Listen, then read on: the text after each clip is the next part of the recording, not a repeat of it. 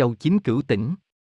Tương truyền Chầu Bà vốn là vị tiên nữ ngự ở thiên giới được các vị vua cha cho chuyển sinh hạ phạm ban phúc giáng lộc cho muôn dân trăm họ. Chầu giáng thế tại đất Thanh Hóa, do cai quản mạch nước thiên chia đều ra chín miệng giếng, nguồn tịnh thủy chữa khỏi dịch bệnh lại trấn mạch âm dương đem đến sự an lành đại cát cho chúng dân nên bà còn được gọi là Chầu Chín Cửu Tỉnh. Chầu Chín chính là Quỳnh Hoa công chúa, Chầu cùng với Chầu Nhất Quế Hoa công chúa, giáng sinh đất Bỉm Sơn Thanh Hóa cứu dân độ thế. Chầu Chín Cửu Tỉnh. Chầu Bà vốn là tiên nữ trên thiên đình, sinh giáng ở đất Bỉm Sơn, Thanh Hóa, làm phúc giúp dân. Sau này khi thác hóa bà trở thành vị Chầu Bà kề cận, biên chép sổ sách bên Cửu Trùng Thiên Cung Vạn Hoa Vương Mẫu. Khi thanh nhàn Chầu thường cùng bạn các dạo chơi khắp nơi, giáng hiện tại đất Thanh Hóa, có tài liệu cho rằng bà cũng là người cai quản chính mạch nước giếng âm dương trên đất Thanh.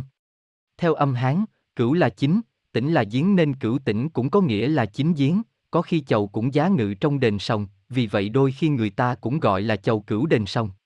Cũng có quan niệm cho rằng bà là Thụy Hoa công chúa, hay có một số sách nói là Chầu Quỳnh, trên thiên cung, xuống đồi ngang, phố cát, kề cận bên mẫu Liễu Hạnh. Chầu Cửu thường hay ngự đồng khi về các ngôi đền ở Phủ Dày, Nam Định hoặc đền Sòng, Thanh Hóa.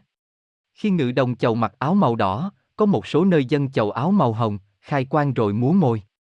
Vì coi là kề cận bên mẫu nên Chầu Cửu thường được thờ chính ở những ngôi đền chính của mẫu như đền Rồng, Thanh Hóa và Phủ Bóng, Nam Định. Ngoài ra ở một số đền còn thờ Chầu làm Chầu thủ đền coi giữ trong bản đền.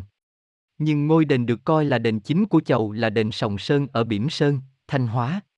Khi Chầu ngự đồng văn thường hát chín mươi chín suối bao xa. Thỉnh mời Chầu Cửu bước ra ngự đồng. Đất Sòng Sơn giáng sinh Chầu Cửu. Núi Bách Thần đặc hiệu thần tiên.